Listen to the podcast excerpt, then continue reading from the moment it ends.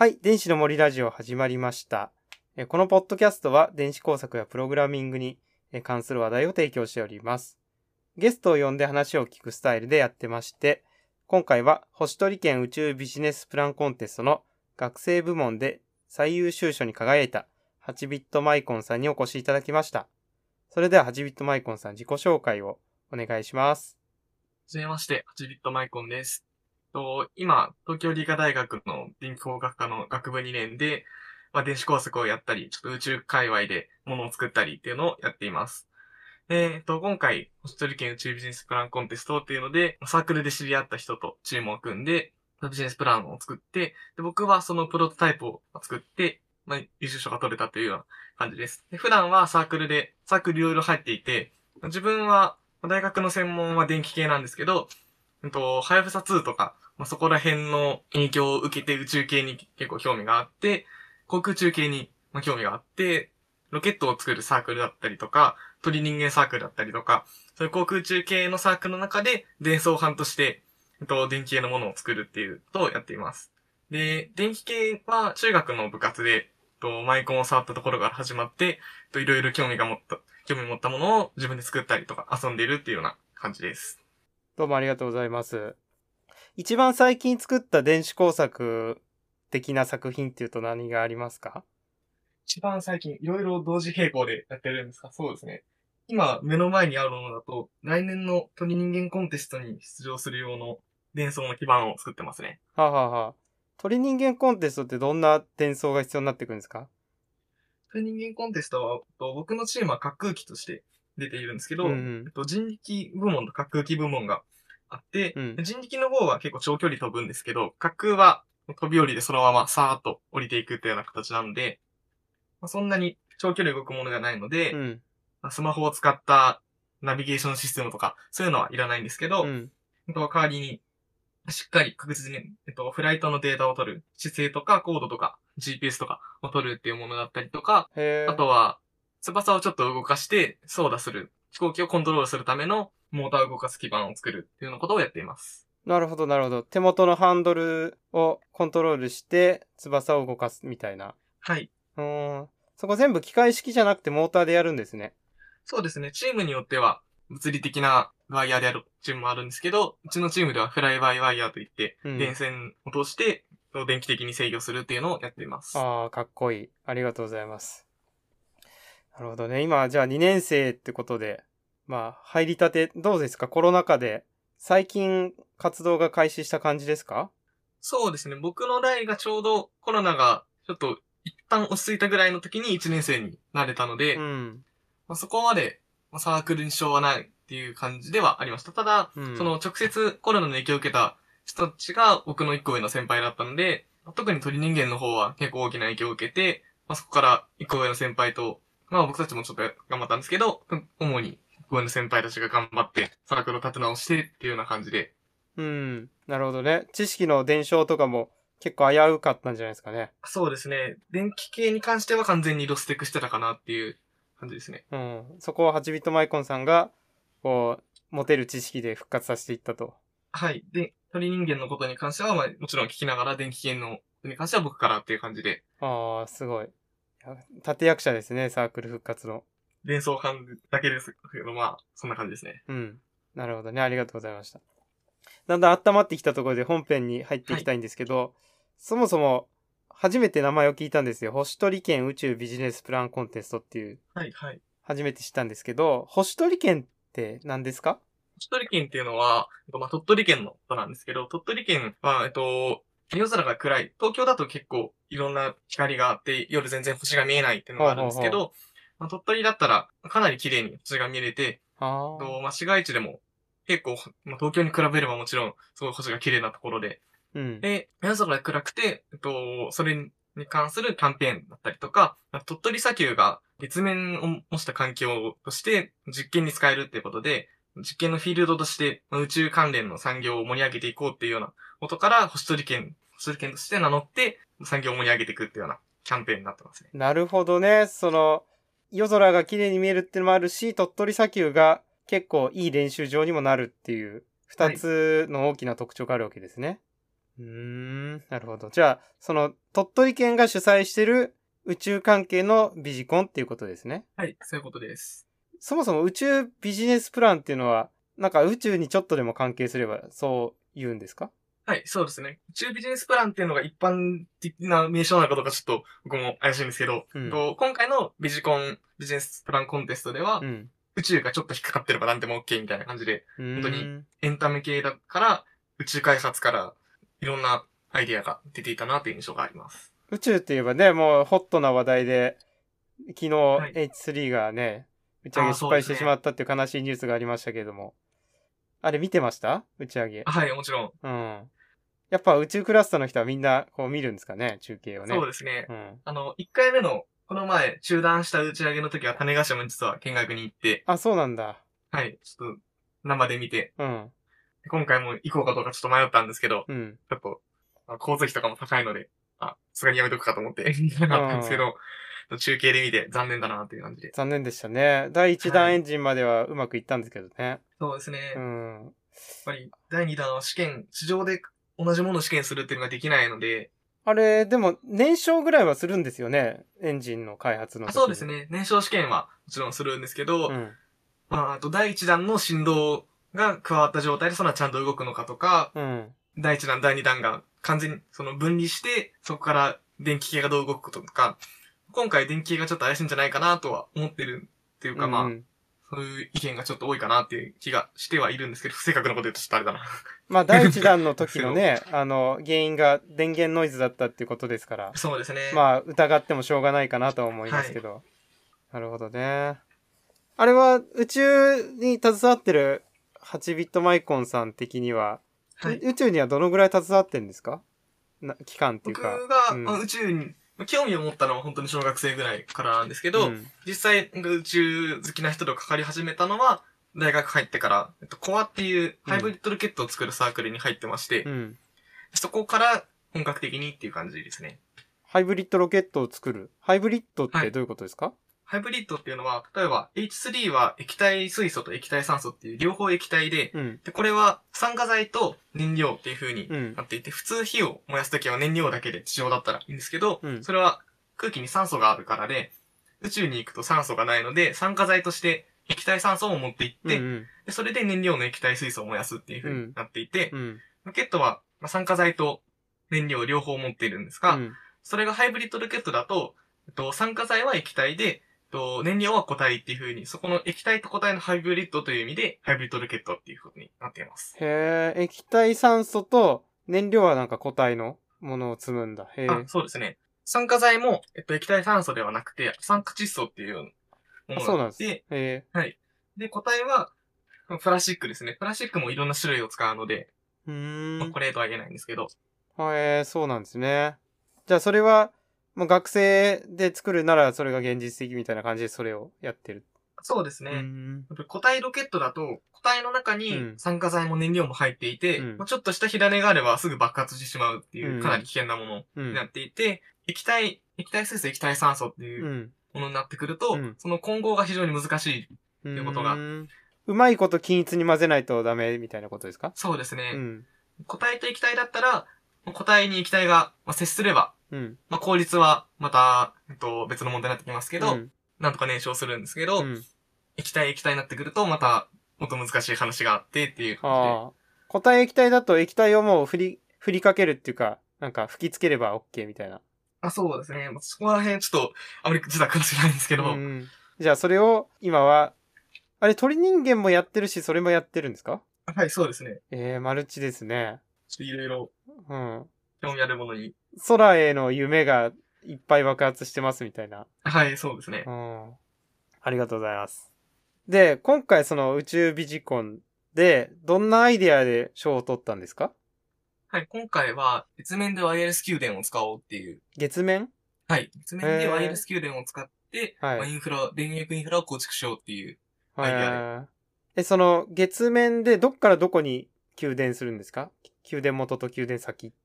これはですね、えっと、宮殿スタンドをいろんなところに配置して、うんそこから、まあローバーだったりとかう、ん。宇宙飛行士の、えっと、宇宙服だったりとかう、ん。様々探査に使うものに電力を供給しようっていううーんも。のになっています。その無線である部分っていうのはどこなんですか？その末端のステーションから宇宙服みたいなとこは無線だよってことですか？はい、末端のところを想定していまうす。ーん。発電、発電する例えば太陽光だったりとか、うん他にも核分裂とか、うん。燃料電池とか、うん。一番有力なのが太陽光だと思うんですけど、うん様々発電方法は考えられていて、うんでそこから給電スタンドまでは有線ではいいいとはいはい。思うんですけど、そこから先を無線化したいなと思っていて、なぜ無線にする必要があるかというと、うん。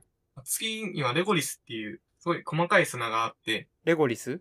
はい、レゴリスっていうものなんですけど、これは、えっと、地球の砂に比べると、非常に細かくて、ええ鋭利で、さらに、えっと、静電気とか磁気とかを帯びているっていう、かなり厄介なへーもので、でこれがある環境で有線コネクタを使うっていうのは、かなり怖いというか、難しいということで、砂が挟まっちゃうってことですか？ゴミとして。はい、そういうことうです。で、溜まっていくとショートしちゃったりするしっていう。はい。うん。機械的にも壊れちゃいますし、電気的にもまずいっていう。うんうんうん。劣悪な環境だとそういう、あの、露出面がないというか、全部つるっとカバーできるはい。無線給電が適していますよと。はい。うーん、なるほどね。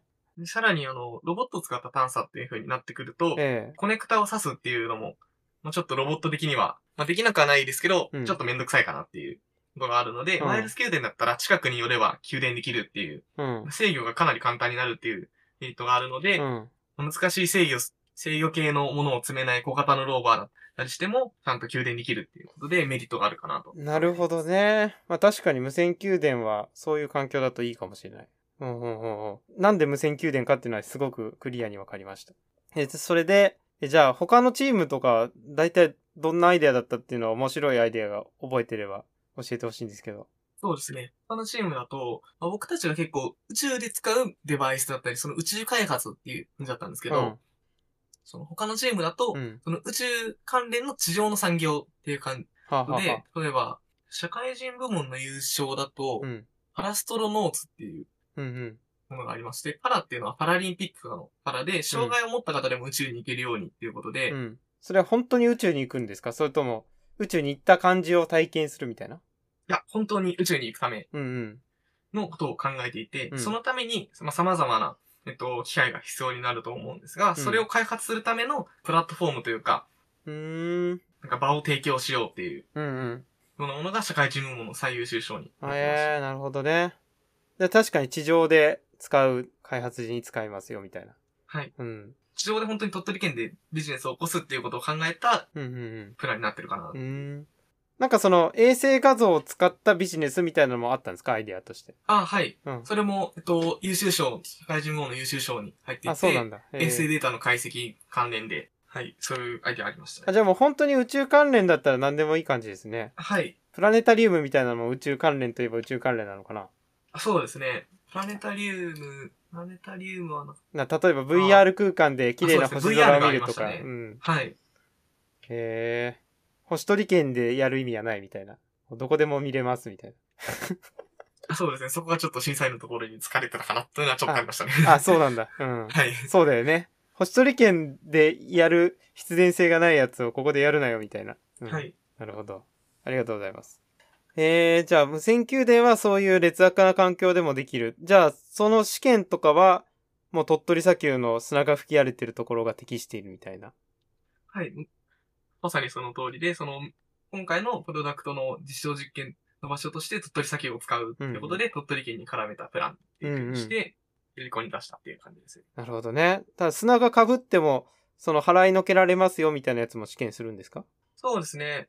まあ、それをやるよりは、まあ、機械、僕、まだ決めてないことではあるんですけど、うん個人的には、払いのけるっていう機構を積むよりは、うん。被らないように横につけるとか、斜めにするとか、うんそういう自動的なはいはいはいものの方。がいいんじゃないかなと思っています。まあ、ちょ、ある程度高いところに置いて縦型にすれば被らないよね。そうですねん、そういうことでね。うん。あの、火星だと、ローバーの太陽光パネルに砂が被って、みたいな話があるんですけど、うーんそれは、あの、火星に大気があって、うんまあ、嵐があるからなんですね。で、月だと大気がないので、うん。まあ、嵐で砂が舞うってことは基本なくて、うんローバーが大暴れして砂を被せるとか、そういうことがなければ大丈夫なのああ。じゃあそのタイヤでもって物理的に書き上げられた砂がっていうことぐらいしかないわけですね。はい。それを想定すればいいのかなと思ってるので、側面につければいいんじゃないかなと。なるほど。ね。うんうん。まあどうせゆっくり近づくだろうから砂はあんまりはい。舞い上がれませんよね、みたいな。はい。うん。なるほど。その、無線宮殿って言ってもいろいろあると思うんですけど、やり方が。そうですね。どんなものがあるんですか？今回選択したものとそうじゃないものをなんかちょっと紹介していただければ嬉しいんですけど。まあ、いろんな方式がありまして、電磁誘導方式だったりとか、磁界共振だったりとか、マイクロ波送電だったりとか、いろいろ種類があって、うん。でもこの中で一番簡単なのが電磁誘導といううんうん。もので、でこれは、えっとコイル2つ用意して、うん。で、片方のコイルに交流入れたら、もう片から交流出てくるよねっていう、まあもちろんトランスと同じ原理ですよね。はい、全く同じ原理のよくあるやつよくある。を使って、でこれが一番簡単で、はい。で、今回、月面でつ使える無線給電技術を開発するっていうよりは、月面で無線給電が有用であるってことを示すために、まあうんプロトタイプを作るっていうことが目標だったはははので、まあ、技術的に難しいことをしようっていうよりは、今回ぎ開発期間が3週間ぐらいしかなくて。かなり短いってこともあったので、既製品で簡単にできるやつを探そうっていうことで、うん。で電磁誘導のモジュールがシードさんから出てて、うん。でこれが 5V1A 送電できるものだったんですけど、シシードさんってあの中国の E が3あはいそうですつあるところのですか？あはい、シードさん、はいはいはいそのシードなるほどねですでそこのモジュールで電磁誘導のものを使いました。うんうん。で、まあ今回これだったんですけど、うんまあ、ある程度近距離、数メートル以内ぐらいうん。であれば、と磁界共振っていうまた別のものがあって、これはコイルとコイルうん。で、まあ、共振させることで効率よく送電できるっていうもので、そこがね、よく、その方式は聞いたことがなくって、はい。え、どんな方式なのか全然分かってないですね。共振はい。えっとですね、これが僕もまだ勉強不足なところでして、うん。ちょっとどこが、どことどこが共振するのかっていうのはいまいち把握できてないんですけど、うん。ここら辺、もう、僕も電波系とか弱いので、勉強をこれからしていきたいなとは思っているんなですけど、るほどね。でもその電池誘導方式だと、数メートルも無理ですよね、多分。そうですね、本当に数センチ単位ですね。ですよね。そもう、ほぼ接してると磁界る。共振。あーなるほど。磁界共振だと、割と、まあ遠距離とは言えないけれども、数メートル単位で伝送できるんだ。はい、メートル単位だったらいけるかなっていう。へえ。それはじゃあもう本当に、ロボットがある区画にいれば、いつでも充電できますみたいな。そうですね。うん。なるそほど、ね。れを目指してちょっと勉強を進めていきたいなと思っているじゃあこう将来的には、そっちが使えればそっちの方がいいじゃんっていう感じになりそうですね。あはい。うん。なるほど、なるほど。さらに、その数メートルから先ってなってくると、うん。とマイクロ波を使ったものがあって、うんうん。でこれ、あの、電子の森ラジオでちょろっと話が出たと思うんですけど、どの回だったかな、えっと、LED をうん。足を曲げて、スマホだったかなに近づけると、はいはいはい。かなでさんの回かなうん。あ、そうですね。それが、あの、マイクロ波送電と同じ原理でして、あで、えっとマイクロ波をまあ検波して、でそれで電力を得るっていう、まあ、かなり効率はもちろん悪くなるんですけど、ー。うん。電波として伝えるので、かなり長距離、なるほど。まあ、理論上無限でいけるっていう。つまりラジオ放送ってことか。あそうですね。ラジオ放送の電波を拾って、まあ、電力を得るみたいな、うんうんそういうような発想。うんうん。なるほど。鉱石ラジオとかはね、まさにその電力でイヤホン鳴らしてますよね。あ、そうですねう。ん。なるほど。電子ブロックで作ったことありますね。うん。あれ面白いよね。電池がないのになってね。うん。そうか。じゃああれだと、まあ、電波はこう、二次元か三次元的に減衰していくけれども、まあはい一応伝送することはできますよと、指向性のあはいる電波だったら割と効率よくいけますみたいな。そうですね。うんうん。フェーズドアレイを使って、うんまあ、指向性を持たせてっていうような研究も進められてるみたいです。うんうん。なるほどね。じゃあまあ、代表的にはそういう距離に応じていろいろあって、まあ、今回は別にそこの技術検証が目的ではないので、一番簡単なモジュールを使いましたと。はい。はいはい。わかりました。その3週間ですか？そうですね。3週間って結構無理がありません？実証実験するの。まあ結構きつかったですね。え、その8ビットマイコンさんは、星取県にお住まいなんですか、いや、僕は東京ですね。え、じゃあ行ったんですか？その実証実験しに。鳥取県で実証はしてなくて、うん鳥取県でこれからできたらいいよねっていうプランで。あ発表をしましたそういうことなんだ。はい。発表はどこ、オンライン？でも会場でやってましたよね。発表をするときに鳥取県に行って、その時だけですね。あ、なるほど。プレゼンをしに行ったっていう感あじです。、じゃあ別に鳥取砂丘で実際に動かして充電できましたよっていうのはやってないわけですね。はい。ああ、そっかそっか。家の近くのうん。砂っぽいところで 実験をしてっていう感じですね。なるほどね。一応砂があるところは選んだんですね。はい。うーん。砂というか砂利というかっていう感じうなんですけど。んうん。え、その、じゃあ作ったのは、ローバーとかに給電する前提でステーションみたいなものを作ったんだと思うんですけど、はい。その、プロトタイプの時はどんぐらいの大きさのものを作ったんですか？プロトタイプはですね、うん。えっと、まあ、7センチ角ぐらいの、うん。結構ちっちゃい。まあうん7センチっていうと、まあ、実は牛乳パックなんですけど、あ、牛乳パック。はいはい。胴体がプロ牛乳牛乳パックでして、ステーション本体が牛乳パックで。ステーション本体が牛乳パックなんです、実は。うんうん。でそれを銀のシートで囲って、うんうん。まあ、ちょっとピカピカさせておけば宇宙機っぽいだろうということで、見た目を取り繕ったというような。なんか、とりあえずこう、銀色のホイルが囲われてるはい印象ありますよね、宇宙のものって。はい。うん。なるほどね。じゃあ、それで銀色にして、はい。で、ステーションは、牛乳パックで、うん。で、ローバーは、うん。そうですね、本当にちっちゃくて、うん。牛乳パックの底面に乗るぐらいの大きさのちっちゃいローバーを作りました。牛乳パックの底面に乗るぐらい。うん。はい。え、じゃあもう本当に7センチ角ぐらいの四輪車みたいな？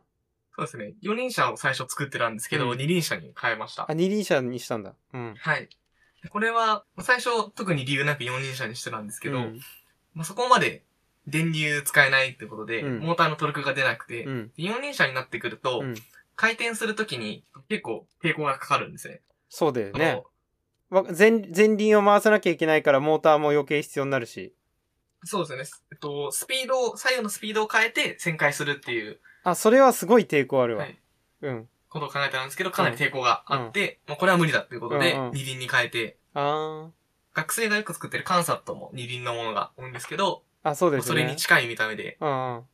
じゃあ基本的には筒状の両端にタイヤがあって、まあ自由に超新し、超新地旋回ができますよみたいな。まさにそんな感うんじです。。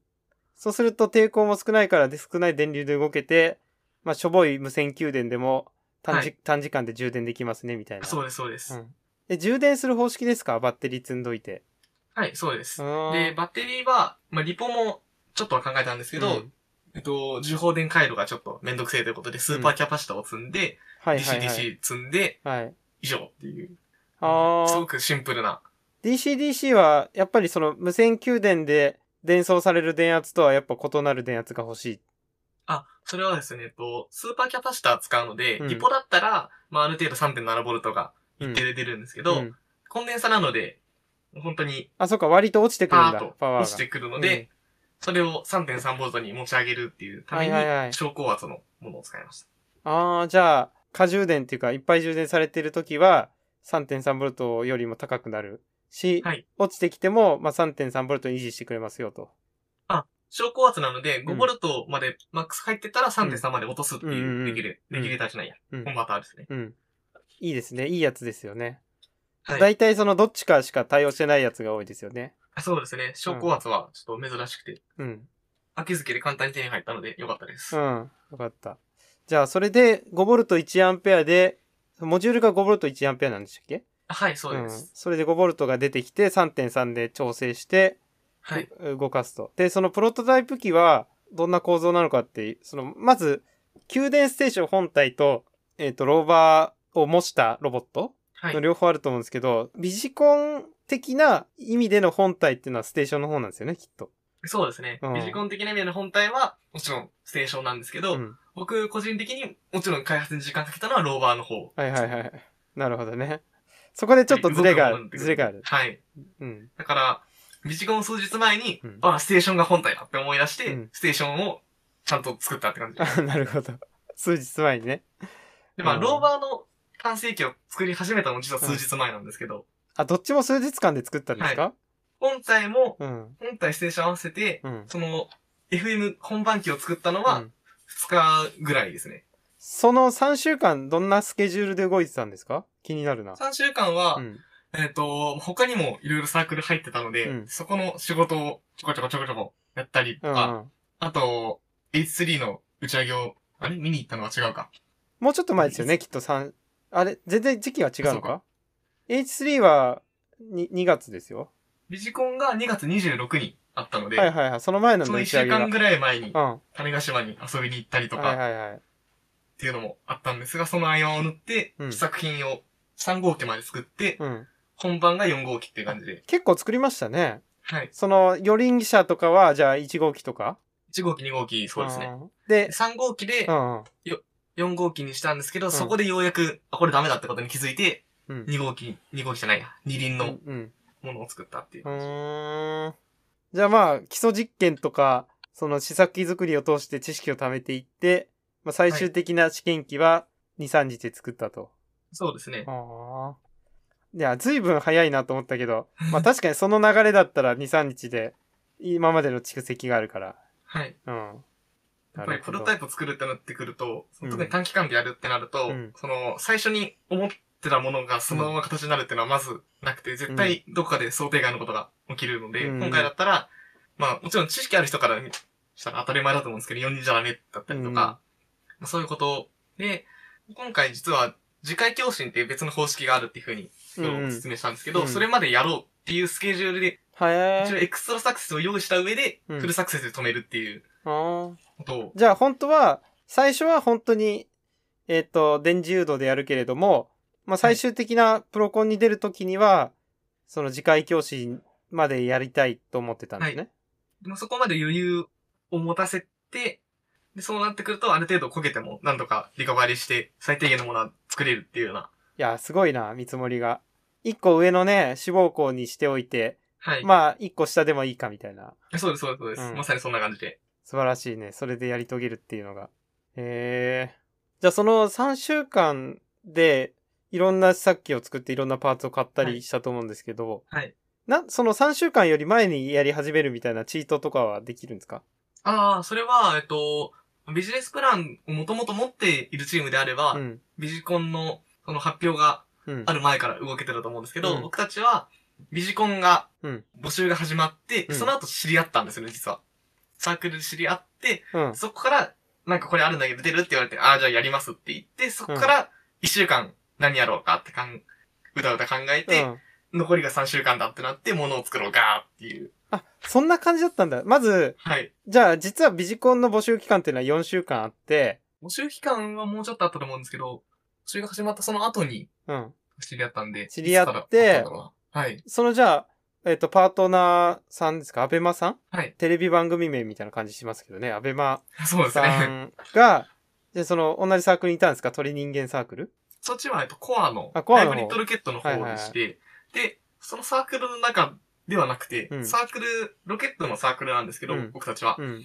で、ロケットで、えっと、他団体が作ったうん。衛星を模したカンサットを打ち上げようっていうプロジェクトを進めていて、でそこで知り合ったっていう感じですね。なんか、部活動連携みたいな感じなんだ。はい、そんな感じで、うん他団体と連携して、プロジェクトやろうっていうのが。じゃあそこの他団体にアベマさんがいらっしゃって、はい。何されてた方なんですかね、そこで。でその人は、えっと、その団体を作った人、うん、うん。創設者の側で、まあフュージョンっていう団体なんですけど、うん。全国横断して、うん。オンラインで開発を進めてう、ん。ものを作るっていうのが特徴のチームなんですけど、面白いね。え、じゃあ、その、理科大に限定されない団体ってことですか？いろんなそうですね。人が所属してる？はい。うーん。えっと、フュージョンのアベマは、えっと、理科大じゃなくて早稲田のあ、そうなんだ。人間で、うんはい。えで、それでカンサットみたいなのを作ってるんですか？そうですね。フュージョンはカンサットの団体です。うーん、なるほど、なるほど。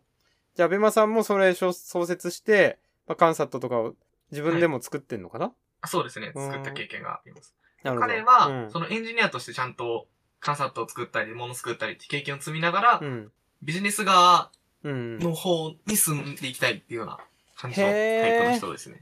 珍しいかもね。エンジニア経験者で。ですねうん。だから、まあ、ビジネス系っていうと、ちょっとなんかうさんくさいイメージがやっぱり、どうしても、なんか、うん、ドわかりますよ。あるんですけど、わかりますよ。うん。やっぱりちゃんと物を作った経験があって、うん。っていうタイプなので、うん。まあ信頼してチーム組めたかなっていう感じ。なるほど。じゃあ、初対面ってことですよね、アベマさんと。そうですね。うん。別に前から一緒になんかやってたとかじゃなくて、そのまさに4週間前に知り合って、はい。うん。で、去年の夏に野市の宇宙イベントっていうまた、うんロケットとかカンサットとかまとめて実験するイベントがあって、去年の夏に。その時うんにちょっと挨拶ぐらいはしていて、名前は知ってたんだ。で、ツイッターでちょっとなんかうん見てて、なんかすげえ人いるなっていうのを思ってはいたんですけど、また機会があって。うん。なるほど。まあ完全に初対面じゃないけれども、はいツ。イッターでちょっと見てるぐらいの人だったんですね。そうです、そうです。そこから声がかかって、はい。こんなビジコンがあるんだけど出ようぜって言われた時どんな気持ちでした？あと3週間しかねえよみたいな。4週間か。まあ、いけんじゃねって感じで、ああ、そうなんだやっ。ちゃうかって感じで。あそう、フットワーク軽いですね、両者ね。なるほどね。だんだん軽くなってきましたね。1年の頃は本当に何もしてなかったんですけど、うん。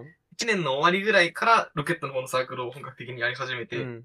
でそこからなんか、ポンポン、じゃあ種子島行くかぐらいのノリがができるようになってきたなって感じで。まあ、その、一人で旅行とかだったら全然いいと思うんだけど、なんか、一緒にやろうぜ系のやつって、今まで一緒にやってて相手を信頼してたらそんな短期間でいけると思うんだけど、ああ初対面、ほぼ初対面の人とそんな短期間で何かなせるかなって思うと、自分では結構難しいんじゃないかなって思っちあ、ゃうね。ああ。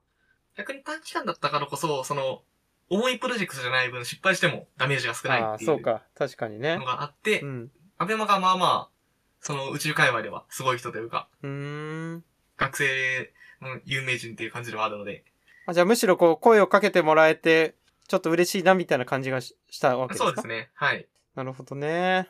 じゃあ、その4週間ポッキリのプロジェクトですけど、全体でどのぐらい費用かけたとかありますか、本番のうん。完成品は、スタンドが8000円で、うん。ローワーが8000円とか、うんうん。それぐらいなんですけど、うんまあ、それの施策にもうお金がかかってるので、合わせて2倍ぐらいかかってるかなっていう。でも、大したことないですね、なんかね。そうですね、数万円ぐらいなんで、一番高いのが無線給電モジュールとか、電子 DC とか、その辺ですか？そうですね。あとは、モーターとか、うんうん。まあそこら辺の、まあ、細々したものが積もり積もってって感じですね。一番大きい、5000円超えるような、一つで5000円超えるとか、そこら辺のものはなくて、うん。1000円、2000円、3000円が実持ってって感じで。まあ、そう、そうですよね。うんはい。牛乳パックはタダだし、みたいな。そうです、そうです。なるほど。その費用って、アベマさんとこう、折半って感じでやったんですか？あ、そうですね。あの、最終的に賞金から取ってっていう感じななんで。るほどね。じゃあ優勝しなかったら赤字？そうですね。ああ、まあ、赤字ですけど、まあ、普段から物を作ってるんで、うん自由研究かなっていう。そうか、軽いプロジェクトだからこそのね、割り切りっていうかね。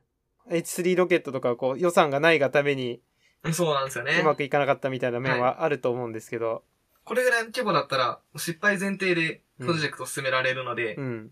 試作機ボンボン作って、あ、これダメかって言って、新しいのを丸ごと買ってきて、作り直して、うんどっちがいいかなって比べてみたいなことができて、うん。ガンガンいけるんですけど、うん。あのプロジェクトが大きくなってくるとそうも言ってられないので、うん。どうしたものかなっていう感じで見てますね。一回飛ばすのに50億円ですみたいなね。そうですね。うん。個人の趣味だと絶対払えない額だから。そうそうそうですね。うん。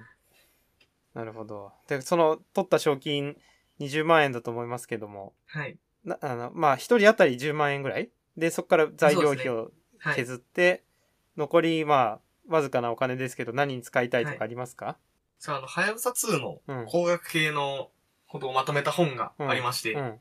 結構高かったんですけど、それを買っちゃいましたね。ああ、もう、使ったんですね。有意義なはい。使い方ですね。うん。と貯金が苦手なタイプで。ああ、そうなんだ。まあでも、投資した方がいいですよね。貯金するよりね、投そう思って資した方が。はい。やっちゃいますね、やっぱり。ね。どんな内容が書かれてましたその本は？この本は、えっと、いろいろ書いてあって、しかも僕が興味あったのが、まだじっくり読めてないんですけど、うん。アンサ2ってその運用の訓練をうん。結構しっかりやっていて、へえ。ある程度自己自動で動くんですけど、そのトラブルがあった時にどう動くかうん。っていうことをシミュレーション何回も実験していて、うんそのために、はやぶさ2のえっとシミュレーターを地上で用意していて、うんそれを使って訓練するっていううん。のをやっていて、そこをちょっと興味があって、うん。そこのところこれから読んでみようかなって感じで。なるほどね。いろんな、じゃあはい、こんなエラーが起きたらとか、こんな事態が発生したらみたいなの結構検証されてたってことなんですね。はい。うん。確かに、当時、こんなこともあろうかと、みたいな話があそうですね。TL を賑わせてたような感じがしますね。なんか、出力系が止まっちゃったぞ、どうするみたいな。こんなこともあろうかと、サブのものをつけておいたぜ、みたいな。実際、あの、タッチダウンの時に、ちょっと、シーケンスが遅れたりとかもあったんですけど、それを想定した訓練をしてて、へえ、問題なくオペレーションできたっていうこともあったりとか。素晴らしい。で、もう、僕個人で作るようなものだったら、プロトタイプガンガン作って失敗してってることができるんですけど、うん。宇宙で大きいプロジェクトでってなってくると、それができないので、そういうところをどうシミュレーションしていくかっていうのはちょっと興味があって、本来はね、失敗してもいいように、ガンガン費用を突っ込めればいいんだけど、そうですね。た一回一回が大ごとになりすぎるから、はい。事前検証が必要っていうのはビルの建設とかもそうですよね。ね建設してみてちょっと歪んでたらもう一回立て直すかみたいなことはできないから、うん事前にこう構造計算とかをしっかりやるみたいな。はい。ねえなるほど。